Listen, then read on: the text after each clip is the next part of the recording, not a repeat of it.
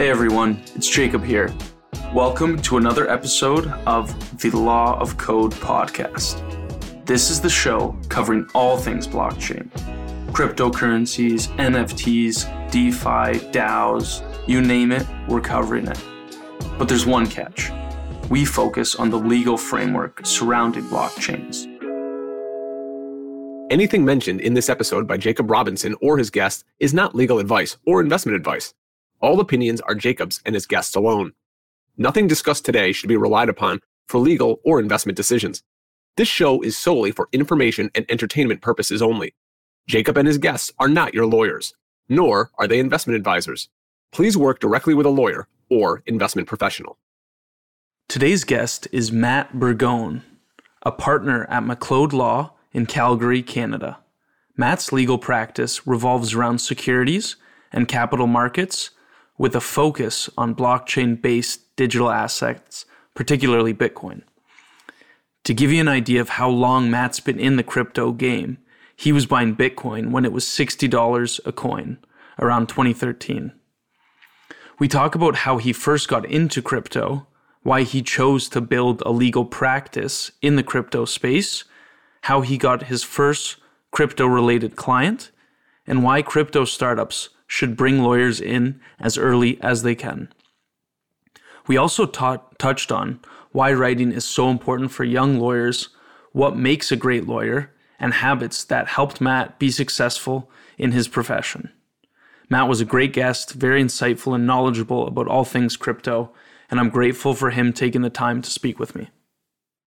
Good afternoon, Matt. Thank you so much for joining me today on the Law of Code podcast. I'm thrilled to have you on, and I'm excited to learn more about your crypto journey. My pleasure. Thanks for having me, Jacob. I think I'll start with the typical question I like to ask is when you were first introduced to Bitcoin, or blockchain technology. I, I, assume it's Bitcoin, but did you have a Genesis block moment where you thought, okay, this is a real deal, or someone first introduced it to you? Yeah, that's a good good question. I had a I, I found Bitcoin on my own uh, just through reading some um, news articles on on Bitcoin on on on a on a few different websites in the summer of 2013 uh, and and it was actually in conjunction with a, an article on the Silk Road, and I kind of I was inter- like you know fascinated in in that. I didn't know I wasn't aware that there was even a dark web, and but you know when when Bitcoin was referred to, I I, I did look into Bitcoin specifically, and um, I think my genesis moment was when I realized that there weren't many lawyers uh, in the space at that time in Canada.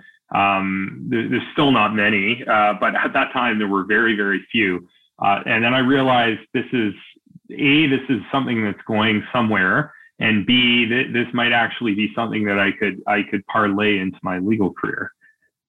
And so when you decided to make that trend like parlay into your legal career and tie crypto into your practice what was the initial reception like amongst your colleagues or your family members or the firm in general? Was it skepticism yeah. mixed with he's a little crazy? Or? You know what? Okay, so um, my, as far as my firm goes, um, they, they, we have um, we're organized at our firm, so we have a, a managing partner and then a, a practice group leader in our corporate department. So I should say I'm a I'm a business lawyer. I'm in our corporate department uh, and, and I practice securities law. And so our managing partner uh, and our corp- my corporate group leader were actually um, pretty intrigued and, and, and interested and kind of excited that, um, that I saw potential in this. And I think they saw potential as well. Uh, and, and they still do to this day. So they were very supportive. Uh, some of my colleagues um, were more skeptical and uh, like one guy, one partner kept calling me Bitcoin Burgoyne, a moniker that's that still sticks today. You know, hey, see me in the elevator, Bitcoin Burgoyne.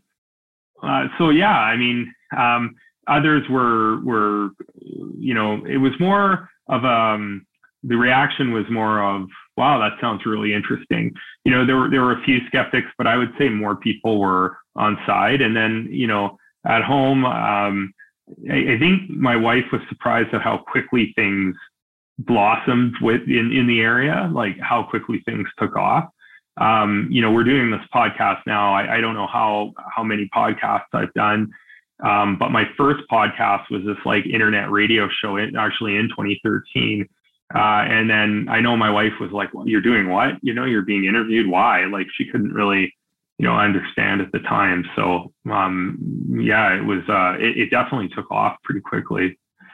Yeah, you got in the space very early. I mean, back in 2013, no one was really talking about it. And did you have a group of people who you were on, say, not a Discord, but some sort of chat to, to learn more about it together? Or were you trekking by yourself, learning and teaching yourself? Um, you know, so back then I was uh, learning and teaching myself. So um, it was I still have my notes and these emails that I and that I sent myself, news articles that I sent myself from those days. I have them saved. Um, you know, at the time, Forbes um, was was already writing on Bitcoin, and so uh, you know, main the mainstream media writing on it, um, writing about it, kind of gave me a bit of a bit of confidence. Uh, you know that that this was something that had some legitimacy. Um, I, uh, you know, I, I think everything kind of got started for me when I wrote an article on on Bitcoin, uh, the law of Bitcoin on my on my firm's website, and that led to my first client in the space. Um, and then you know that kind of just um, everything kind of expanded from there. Um, so so I had to, but I had to I had to to teach teach myself. Um, I Bitcoin Talk. I, I think I I might have checked it out. I wasn't really heavily involved in in blogging at that point, or um, you know, participating on any uh, you know forums dedicated to Bitcoin. Um, it was more just reading on my own and then writing on my own. I think early on. And in terms of what you read, were there specific resources that you found very helpful or a strategy that you used? Because for me, I found it most helpful when learning about blockchain to ask questions and find the answers to those questions. So, first it was, what is a blockchain? And then it was, what is the digital information that they package as part of this chain, as the block? And then it was, okay, why are they packaging that? And what's the efficiency? And then going down that rabbit hole. Did you have a similar approach or did you have a different take on it? Um, I guess what I tried to do, so my my my uh, take or my strategy was was learn by experience. So I bought, I started buying Bitcoin um, through um, an exchange called Cavirtex, which is no longer around, but it was one of the first Bitcoin exchanges in Canada, actually based in Calgary, where I'm where I'm based in. Um, and so I, I bought Bitcoin, uh, had an account at Cavirtex, had my own wallet on my laptop, uh, um, and uh, you know sold it back to the exchange. Figured out how to uh, you know what how to store my private key. You know the difference between storing Bitcoin on on the exchange wallet versus my wallet. Uh, you know the difference between like a, an exchange and then a, a Bitcoin broker. Um, there there was a broker at the time out of Ottawa that um, that I used actually I ended up doing a bit of legal work for. Um, but yeah, so I really wanted to learn by experience because I wanted I wanted to tell clients uh, or prospective clients, you don't have to pay me to to learn this. Like I already know it. I've already used it myself. So you know, uh, you, you're you're you're not paying for for me to learn, and and that was really important for me to out of the gate to uh, yeah to understand and and that's and even to this day you know, when I when there's new advancements, uh, or you know, um, NFTs, I've, I've bought NFTs. Uh, you know, D- DeFi platforms. I've, I've, you know, I have an account, uh, or I've used Unis, uh, Uniswap. Um, Compound Finance is one that I I, I use. Uh, you know, MetaMask. I I just try everything on myself so I can kind of have an understanding. Yeah. So because it helps you, right? As as you know, it, it helps you advise clients, and uh, you you can kind of talk the talk. Yeah. So and you learn so much. I remember when I was in my blockchain in the law class in second year of law school, thinking, "Oh, this is amazing! Like, makes so much sense." And then when I started actually doing it, I was more bullish on the space because it's wow, it actually works just like it says in the book. Because a lot of times you hear about something and you try it out and it doesn't live up to expectations. But I think Bitcoin and Ethereum, for me at least, did, and and they went up so much in value that I couldn't complain either. The, the little bit that I was able to buy. yeah, no, and, and it does work. Like that. That's the thing. It does work as as as as it's written, and and you see that. Um, like I remember the first time I I bought Bitcoin, or no, I, I sent uh, Bitcoin from my wallet to someone else's wallet, and thinking, you know, I and at that time I don't even think I cut and pasted the address. Like I was like like reading every single you know uh, number and and letter and you know three times over, four times over, and I, I remember doing that, um, and uh, but it worked. Um, so so yeah, I, I mean it was like a real aha moment when I realized how how how easy it is, right, and how uh, how quick it is. Yeah, yeah. And it was, you know, I, I mean, when when um, Ether came around, I did buy some Ether. I, I, bought Litecoin. I remember before a lot of people did, um, because at, at the time Litecoin was like even before Ether. I think Litecoin was like the you know one of the alternatives, right, to Bitcoin. And so um, I wanted to to you know experience the you know both or hold hold uh, you know, not not just Bitcoin. Um, so I think early on, I, I realized, um, you know, that there was more than just uh, Bitcoin. It was it was clear even in 2013 by that point that there was there was going to be more. Yeah. And what was? Do you remember the price of Bitcoin at the time when you when you first started buying? Yeah. Not to bring up um, any bad memories. I'm just curious. well, I mean, the regrets are yeah. I mean, I, I look I haven't. I, okay, so my wallet software on my laptop was called Multibit. Uh, I don't even know if it's still around, but Multibit. If I look at the wallet that I had, like I, I, you know, I mean, there are some transactions where I'm transferring like six, seven Bitcoin. Um, I bought, uh, I bought a microphone uh, to use, and then um, a password protector or a password storage device with Bitcoin. That was like I spent like ten Bitcoin on this stuff. So I don't know. It must have been like um, it was under a hundred dollars.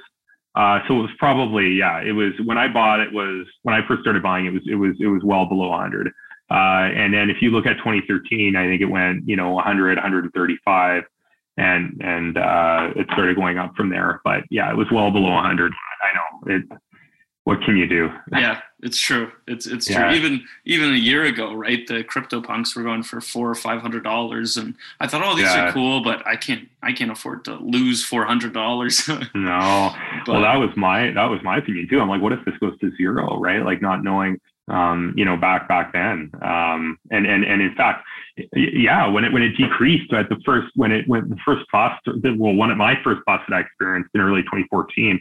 Um, I sold, right? So yeah, that's just. Well, you it, you were so early; it was so speculative. But now to get back to, to the legal practice, I was wondering if you could explain a bit more about your role at McLeod. McLeod?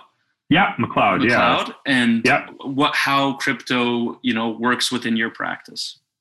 Sure. So McLeod. Um, so I'm uh, as I as I said, I'm a business lawyer.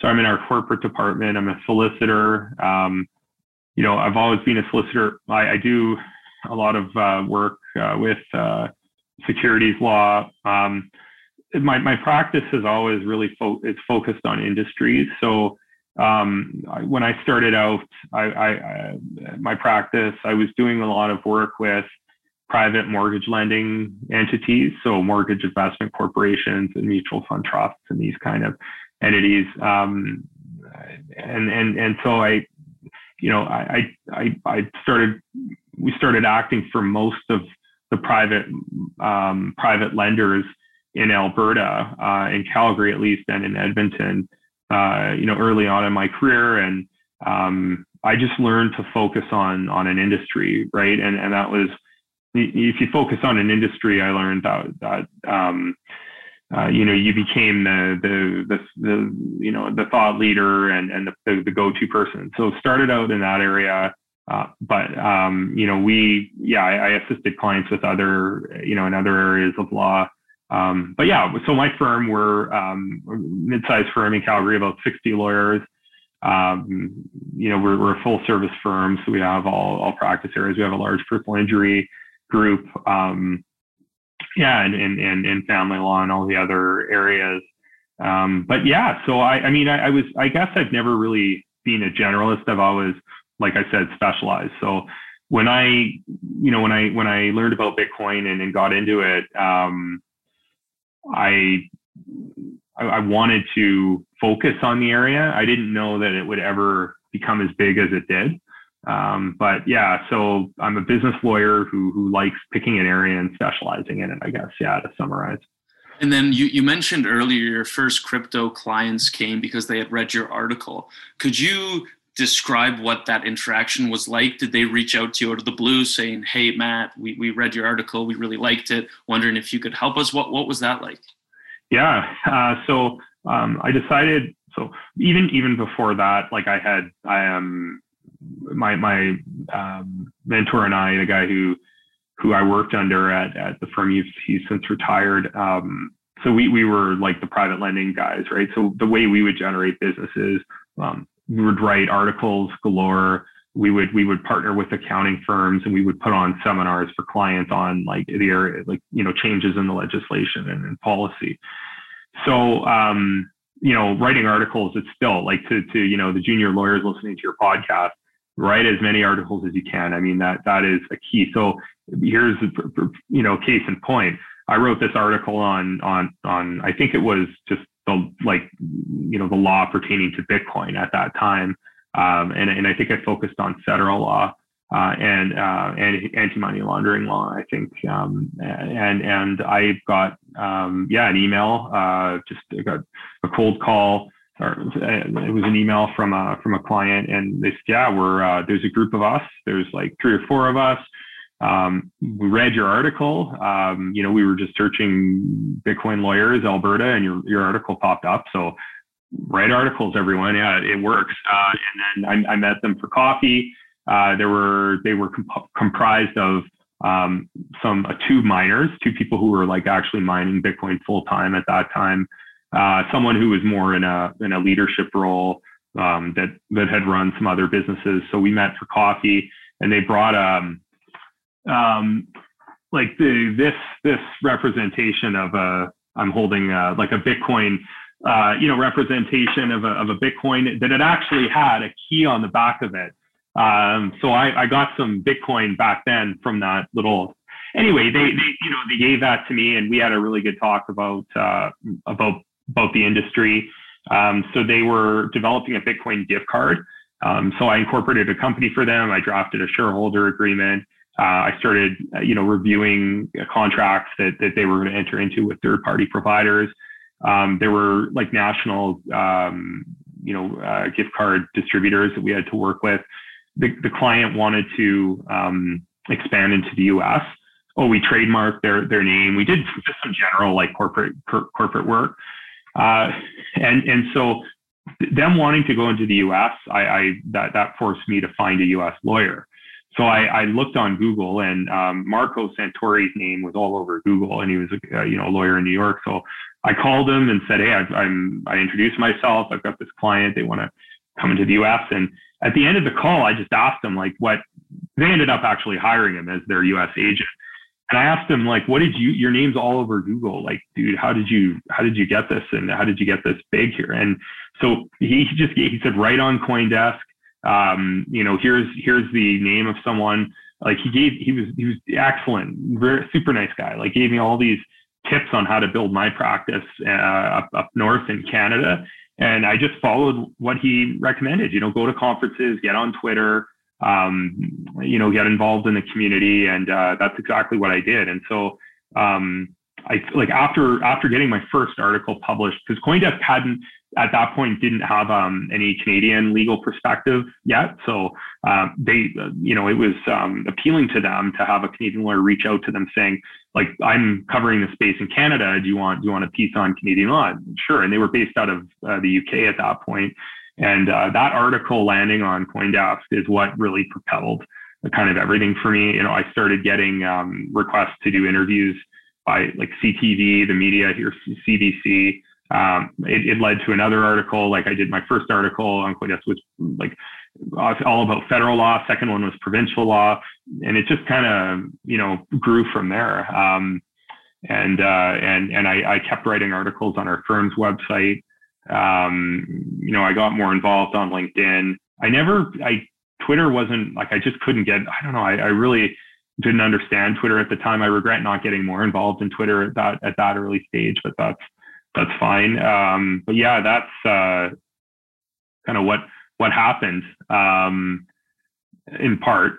so interesting. I, I the next question that I had was how did you become a writer for CoinDesk? Because I, I noticed that and that's not that's no small thing to to be a writer at a huge crypto publication like that, especially at the time that you were. What was the like what what did that process look like just for the young people like myself who are interested in writing articles and want to get their name out there? How how do you reach out or what would you recommend people do to become uh, published at large publications? Yeah, uh, great question. So, um, you know, I, I think with CoinDesk, I was actually given someone's contact information. Um, I think it was Marco who provided me with someone's name in, in the London, UK office. Um, but uh, it, it, you know, it involved me. Like it, it, it, it helps to know someone. But if you don't know anyone, um, and, and I've tried this with other publications, you know, just it never hurts to email and and and if they've got a phone number, call. And you just you just reach out to them cold and just say like, you know, here's what I'm doing. Um, you know, I'm a lawyer. I, I have a unique perspective that I want to offer. I think your readers will want to hear my perspective um, because it hasn't been written about before in your publication. Uh, so, so the best thing that anyone can do is, is, is, just reach out by email or phone. If you don't get a response, follow up, uh, and then um, you know, and then and then that's the that's the starting point. Um, I, I, I think um, you know if you've got a good idea, uh, that that's key as well, right? So if you've got um, if you, you know your your idea should uh, interest their general readership, so it can't be too narrow that it's not going to appeal to their you know most of their readers. Um, and and and so it's it's got to be something that you know a unique take on something. Like if you look at the lawyers writing on coindesk now i mean i think i last wrote last year for them um, it was it was uh, an article on the difficulty with getting insurance uh, in, the, in the crypto community for crypto companies. But you know the, the lawyers writing on coindesk now they're, they have got an opinion uh, like preston byrne uh, you know they've got um, you know they, they're taking a position. They're they're positional. So you might want to you know take a hot button topic and and put a put a legal spin on it. Um, but yeah, just just reach out uh, and uh, and uh, and you know don't, don't give up. And look at all kinds of publications. So um, you know if you have to start with a lesser known publication, it's all relevant. It's all important. You know any anything that you write on any, it doesn't matter the size of the publication. Your name will get on Google. You know if people are other people are looking at that article, uh, your Google ranking will go up and so my my advice is it doesn't matter how small the publication is just you know the important thing is write as much as you can yeah absolutely it, that seems to be a strong sentiment among most lawyers that i talk to is to leverage the internet and use the you know the fat army of robots that works 24 7 and keeps everything online and you can reach a million people with one article and i think uh, I'm very glad that you gave that example of what happened with you because it it motivates me and I'm sure many others to go out write those articles and put the work in early. Now, in terms of best practices when you want to write these articles for a publication, should you write the article before you reach out to them, or should you, or is it better to just have an idea and let them help you mold it? So. Um my experience with CoinDesk is is that they will there's an editor that will review your draft and and provide comments. Um, so I, I, don't think you have to have. I think you just have to have a good idea that's appealing to them, uh, and then once you get the green light, then you can you can write and then expect to refine it because uh, they will have um, definitely will have an editor that will review it. Um, although I, have written articles um, on publica- in publications where I've gotten no, you know, comments, and it's just the whole thing has gone up, and for better or for worse. But uh, on the larger publications, they, I think they will always edit your work. So you know, if you're a lawyer at a at a firm, um, I think it's a good idea. Yeah, once you have that idea and you get the green light from, you know, the editor that you're speaking with at the publication, always run your your draft by another lawyer. Uh, it, it never hurts. Like that's what I've done. Um, so I've, I've always just uh, you know run run the draft by a senior lawyer just to make sure that uh, you're you're not totally uh, uh, you know out of left field. But um, yeah, it, it's always prudent to, to have someone proofread your work before you submit it. That's that's great advice and something that it's always it's easy to do, but it's not often done. And I think the taking that reminder uh, will be valuable, at least for me. Um, in terms of uh, practicing in Canada, and this is what I was really looking forward to speaking with you about because you are based in Alberta in Calgary, and or, yeah, Alberta, Calgary. That's yeah. that's the right yeah, spot. Calgary, and, and uh, in Canada. But crypto yeah. and, and NFTs, a lot of people consider them jurisdictionless because it's on the internet. It doesn't matter where you live. If it's Iceland, Honolulu, you're accessing the same market and you're transacting in the same manner. How do you find Canada is unique in the crypto space compared to, say, the US or, or other countries? Um, well, I, um, so there, there's a few things that, that come to me right away. Uh, you know, I mean, obviously, well, or maybe not obviously, but you know, you mentioned that crypto it is truly borderless. That's one of the really cool things about it. It's a, it's a truly international phenomenon. Um, and because that it's it's like that, I've, I've had the pleasure of, of working with clients all over the world. Uh, I you know our um, government has since I day since the early days been more vocal. I think about um, you know their views on on the on on how the law applies. They're, they've been more vocal, I think, than the regulators and, and governments of other countries. So, for example, if you look back in 20, I, you know, 2013, the Canada Revenue Agency was already putting out notices on Bitcoin and, and, you know, that barter rules apply, uh, tax rules that, that relate to barter transactions, those uh, apply. Um, and so that, you know, that was, I think the CRA, our Canada Revenue Agency was putting out guidance before the IRS in the US. Um, you know, and if we think about the recent um, the recent Canadian Securities Administrator staff notices coming out and, and the notices from the Ontario Securities Commission in particular, uh, you'll, you'll see, and you know, as it pertains to securities law, much more vocal and uh, you know, and, and uh, you know, maybe even aggressive uh, position, or much more, much more vocal and uh, and and clear. I think. Um, no, I think people would disagree with me. Some would disagree, but a lot more vocal and, and arguably clear than than other jurisdictions, for example, compared to the U.S. So the U.S. the SEC is they they seem to regulate by enforcement, um, and uh, you know, unfortunately, they're not. Um, you know, I think like Mark Cuban commented the other day on Twitter, they're not really answering, you know, uh, uh, small businesses questions and and you know the questions that retail investors have. Um, you know, you you look at Canada and uh, the CSA, they, they are putting thought into um, their policies. Uh, FINTRAC, uh, you know, another example of a regulator that, that was very vocal and um, that was answering questions uh, through policy interpretations quite early on, um, you know, as compared to some other jurisdictions. So we, we kind of, we knew what the government eh, or what the regulators in Canada uh, were thinking before the regulators in other, other jurisdictions. And so um, yeah, I mean the CSA uh, staff notices that have that have come out pertaining to securities law and how they regulate coins and tokens.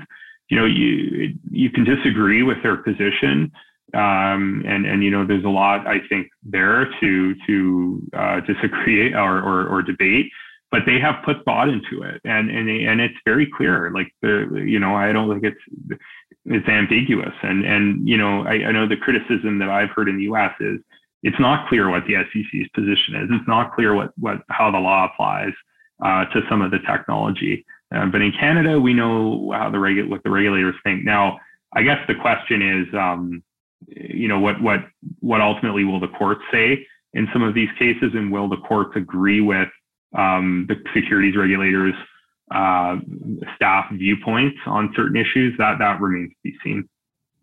Are there any cases, just speaking of the courts, that you are keeping an eye on or that you've seen that could have very impactful precedent in Canadian crypto law? That come to mind? Um, you know what? I mean, from my practice, I'm not. I haven't. I've, I haven't read too many like common law cases that have come out that are that are specific to crypto. I think um, what I'm following are just like whenever there is an enforcement action, I'm, I'm following those more because I find that more of my practice um, in the last few years has been focused in securities law. So, uh, you know, or if there is a, an order that uh, permits um, or grant someone permission to do something like FinHaven in BC was granted permission to operate a secondary uh, market um, to trade crypto. Um, you know, now there's a credit, they have to be sophisticated accredited investor. Investors are, are the ones who are allowed to freely trade in the secondary market. But so I'm looking at things like that, like, you know, and and and what's the next FinHaven? What's the next? You know, um, Coinbase just was granted uh, there was an order the other day, I think two days ago, that that now Coinbase, the Canadian crypto exchange, has its dealer restricted dealer license. Uh, so I'm looking at those and saying, okay, well, how like what kind of parameters are being set? Like Wealthsimple, for example, you know, what was it prohibited to trade? Well, uh, Tether, same as Coinbase, and so I, am interested in uh, more in in the um, yeah, in the decisions coming out from the uh, securities regulatory bodies at the moment. And how do you think about the cases or potential cases or enforcement that happens in the US? Because the US really has a huge influence on Canadian law. But at the same time, they've clearly diverged even with Bitcoin at the beginning with, with the CRA explaining as, as you mentioned earlier. So how, how like how do you think about what goes on in the States and how close of an eye do you keep on it and how close of an eye should lawyers in Canada be keeping on the US? Um, so I, I, think that the, the, the, case law coming out of the U.S., um, like the, the, the Kik decision on Kin, the Kin token, uh, the XRP, um, you know, dispute. Uh, I, I, think certain, um, uh, you know, um, th- th- those cases can be. Um, they're not legally binding in Canada, but they could be persuasive in some cases, or they're relevant at least because, you know, in, in Canada we just haven't had uh, you know, uh, cases uh, in in our system um, that deal with some of those issues, like what you know, what, what you know, debating um, whether a token is an investment contract. Like we haven't really seen something hashed out. So I think like the same way as we've seen in the U.S. I mean, the U.S. is is is so much bigger, and, and so it's not surprising. You know, like they, I feel like the U.S. the law they're, they're always ahead of us, like in terms of like decisions and um, uh, you know, an innovation to, you know, to, to, an extent. Um, I, I, I would pay attention to some of the larger cases there that, that, um, you know, again, in securities law that talk about uh, the concept of the Howey test and, um, you know, an investment contract. And, and I'm curious to see like how that would be applied in Canadian courts, because I think the Canadian courts um, could accept that as, as evidence and, and maybe it would be persuasive. And uh, I mean, let's face it, I think the OSC, like it's the largest regulator in Canada, I think it does um, follow what, what's going, what the SEC's doing in the US. And, and it, it does um, respect the SEC's, uh, you know, decisions on certain things. So if the SEC is, is going one way, I, I would think that, um, you know, the OSC is, is probably going to take a similar position. And if the OSC takes that position, then like in my you know home province of Alberta, the Alberta Securities Commission is probably not far behind. So um, yeah, I, I, think as to what could um, be decided on in the future in Canada, I would I would look at the current large you know cases going on in the U.S. Yeah, for sure. That's a, that's a great point, and it was the biggest eye-opening experience for me in law school when I realized good portion of the cases, and I, I, went to law school in Ontario, a good portion of the cases that we were citing as precedent were American cases or UK cases or Australia cases because the law is much more interconnected, at least in common law systems, than I think most people who aren't legally uh, inclined realize that we take a lot of the best practices from the US and, and vice versa. So I think that that's a really good point to keep in mind. Now, to build off that, what should Canadian regulators be considerate of when they're legislating crypto and NFTs? Are there some things that maybe you've seen them make small errors in or things that in the future they should be cognizant of before regulating. If, if you could speak to them one-on-one what were some things that you would bring up to them?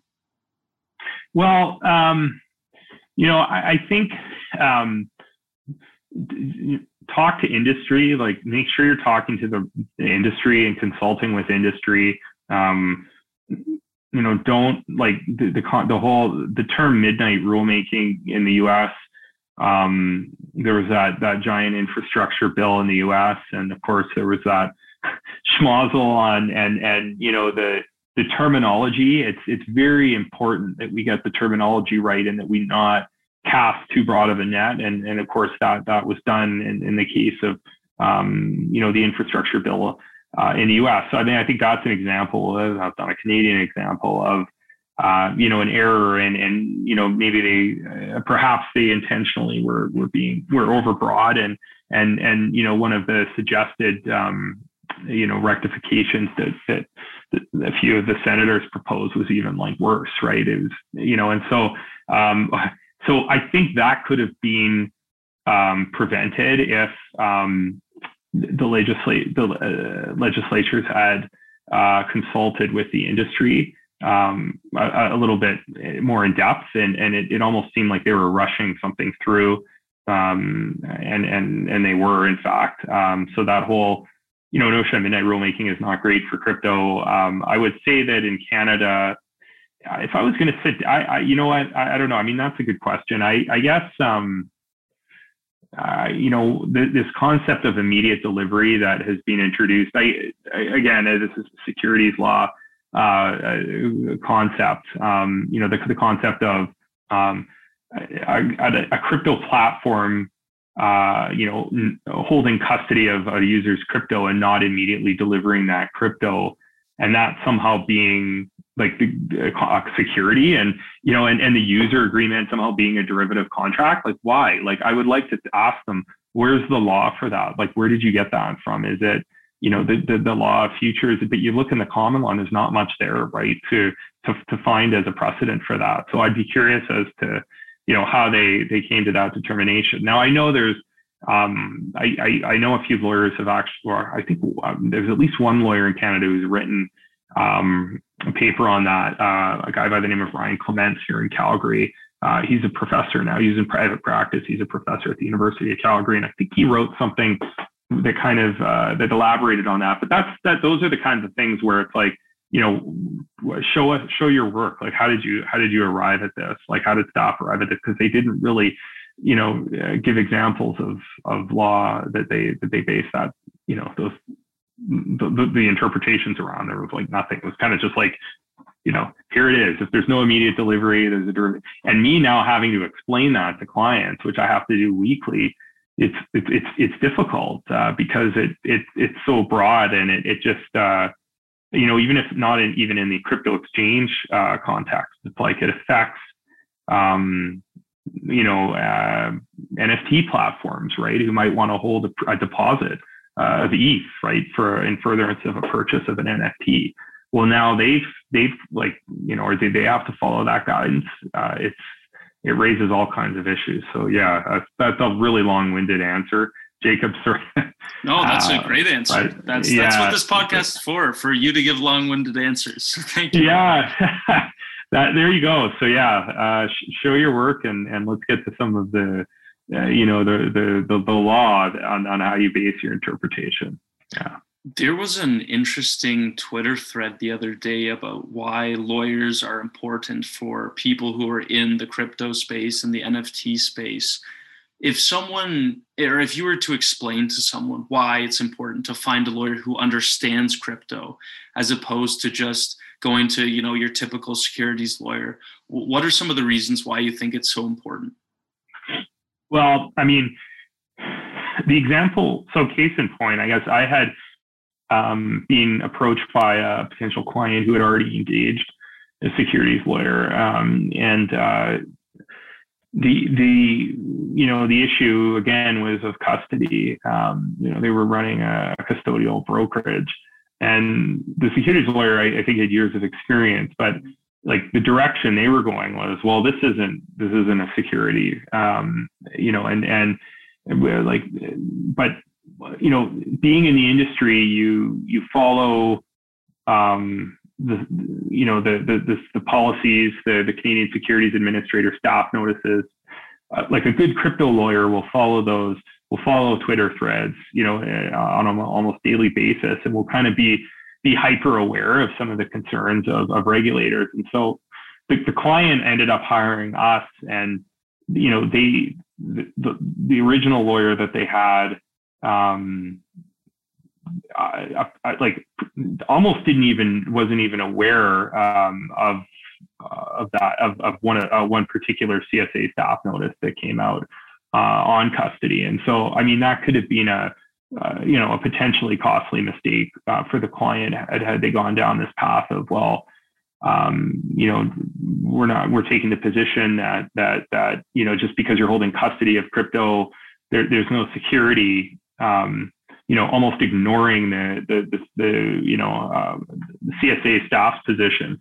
And, and so we, you know, we like to, um, you know, we like to advise clients of, of where the regulators are at. And I think it's really important to do that because, uh, you know, I mean, you can, you can disagree with uh, staff at regulators, um, but you should at least know, you should at least understand the issues and understand their position.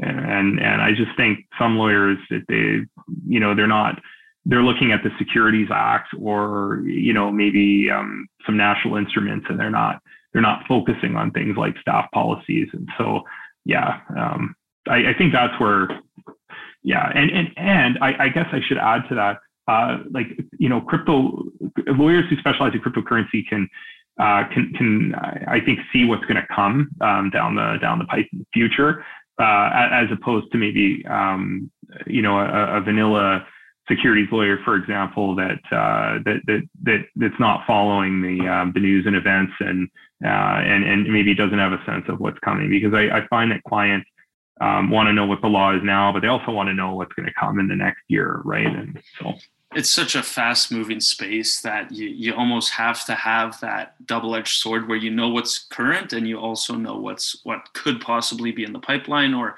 even would make sense for governments to implement in the future, such as I think we're seeing now with the KYC with Binance, and now there's no minimum. You, you, they always have to get all that information. So things like that are, are, definitely important. Now we are we are around the 40 minute mark, so I do want to be respectful of your time. We'll do four rapid fire questions if that's right. Sure. All yeah, right. fire fire away. All right, perfect. So the first one is what makes a great lawyer? What are some things that you find you know really help you be successful and some things that you like you look for when recommending other lawyers as well. Uh, the, the, so responsiveness I, I, can't emphasize that enough. Responsive. Clients are going to assume that you know how to do your job just like when i go to the dentist i assume he knows what he's doing when he's drilling my teeth. But that responsiveness when you immediately reply to them um, can can go go a long way. Um, um, you know being being prepared um, doing good work, right? Like, if, you know, I don't, you don't want to be a lawyer who's just turning and burning clients. Uh, um, you you want to develop long-term relationships. Um, so so um, doing good work, and and that could mean. Uh, you know, leaning on more technical lawyers in your firm, or spending a bit more time, um, you know, anal- reading the law. Uh, but yeah, responsiveness, doing good work, uh, and um, listening to clients and uh, you know don't be condescending right? I mean no we're not we're not we're not all geniuses. And uh, you know um, sometimes clients are very sophisticated and uh, and and you know i mean even if they're not um, uh, you know as as as as experienced as as others it's still really important to listen to them. So yeah those are some things What's one piece of advice you wish you knew before entering your legal career? Or maybe it was a piece of advice that you were given upon entering that was very valuable. Um, so the, the, the, piece of advice that I was given when, when I when I started my legal career was client relations. Um, you um, go out there, be take your client for lunch, go to their their functions, go tour their office. Clients are always very, at least in the corporate world, uh, uh, you know, happy and excited, and, and they want to show you what they're working on and and you know what they're coding or what they're what they're building. So um, um, keep in touch with clients. Like always keep. So if I haven't heard from a client in a, in, in you know a few months, I'll send an email uh, and I'll invite them to lunch.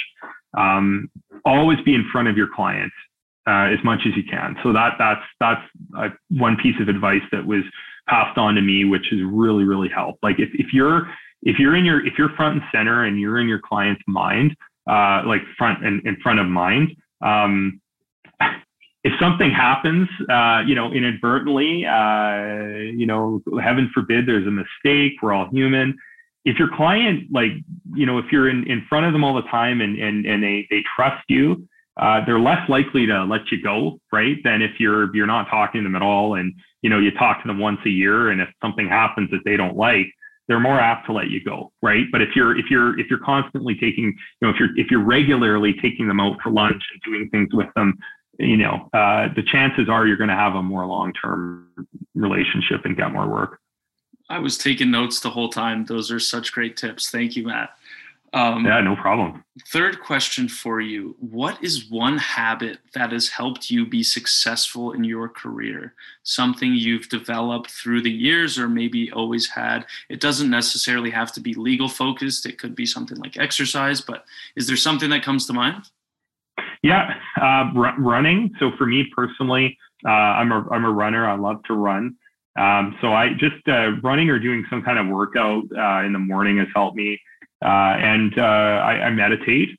mindfulness and meditation, it, it, it's been key. It's it's actually changed my whole perspective on things. If you can find time in the day to just close your door, you know, shut down, um, you know, meditate even for a few minutes and just reset uh, especially around midday. I found that that it, it, you know you can you can gain perspective on things, um, you know, and and uh, in, in in such a way that and it just puts things into perspective and you reset because um, you know otherwise you're just going to burn yourself out. It's it's it's a very if you're in private practice, uh, it's a very very busy busy life. Uh, so it's important to slow down. I second that. I started both of those habits when I was in law school, and meditation was so important to me because it, it helps you recenter and realize that the world isn't moving a million miles per per minute. You can slow down. You can always take time for yourself to relax and take deep breaths. And and it really is reminding you you know focusing on what's important as opposed to just reacting. You're being proactive and taking control of your day. Uh, but running running was a little harder for me to get into it. It's pretty taxing on the legs if you haven't done it that often. Oh it's it's hard. If you're not listening there's a, there's a bunch of like you could you could substitute that for you know biking swimming even walking, like brisk walking, but just get like do something like that. Move your body. I think like movement is medicine. I've heard that somewhere. Maybe it was at a gym I belonged to in Calgary, but I, I really believe that movement is medicine. So get out, you know. And uh, I just got this Apple Watch for my birthday a few weeks ago. Love it. It reminds me to move, get up, and yeah, it's, it's good. So um, the, the, the other one thing about meditation too is you, you tend not to worry as, much. Um, you, you, you learn to focus on what's happening now and not live in yesterday or tomorrow. So that's another reason why meditation, in my in my experience, is, is beneficial. Meditation is so yeah. beneficial. And any, anyone listening I, I, highly recommend even just trying for 30 seconds or a minute right? People get intimidated. Well i can't sit still for 10 minutes. Okay well don't. It, you can make the practice whatever you want at the beginning and you'll work your way up to some point where you feel comfortable yeah exactly yeah it can be a few minutes yeah, that, no, that's great, man. And then last last question for you is really just about if there's anything you'd like to say to the audience or anything that you know you'd like to maybe an ask for people who are in the crypto space or other crypto lawyers. If there's interesting discussion points that that you think would be uh, beneficial for for lawyers to have, or any suggestions for the podcast, anything you think would be interesting or people you think we should have on. Um you know, if you're if you're if you're a lawyer in Canada um, and, and you're you're in you've got an interest in cryptocurrency, let the world know. Let us know. Let the rest of us know because there's strength in numbers. There's enough work to go around. We don't, you know, no, you know, I find lawyers in the crypto space, the ones that I know, we're very collegial. um, let let let us know you're out there. Um, you know, get involved. I'm a member of an organization called the Canadian Blockchain Consortium. You know, there'll, there'll be other groups that come along. Um, get involved. Know who your peers are in, in Canada. It, it, can lead to great relationships, referrals, all, all kinds of things. So I, I, highly recommend you let yourself uh, get out there and, and be known uh, to the rest of you know the world as a, a, a, crypto lawyer. I think it's really important that uh, you know that that that we kind of uh, stand together and, and we know who who each other are because it's you know I, I, know that other kind of similar uh, groups in other industries um, operate kind of the same way, right? So why not in, in cryptocurrency and blockchain? And I think like crypto, that advice really applies across boundaries as well. There's no limit to where you know it doesn't make sense for crypto lawyers to meet up and get to know each other for work and i think it'll be a better environment for everyone involved and better for the clients as well so i think think that's a great point matt well thank you thank you so much for joining me today it was absolute pleasure and i, I really enjoyed interviewing you Oh, well, thank you, Jacob. Yeah, I had a great time. You know, great, great initiative, and and thanks for having me. Uh, I, I, look forward to to listening back to this and uh, and to your future podcast. I I, I think this is uh, you're on a great roll. So, uh, congrats and, and thanks again for having me.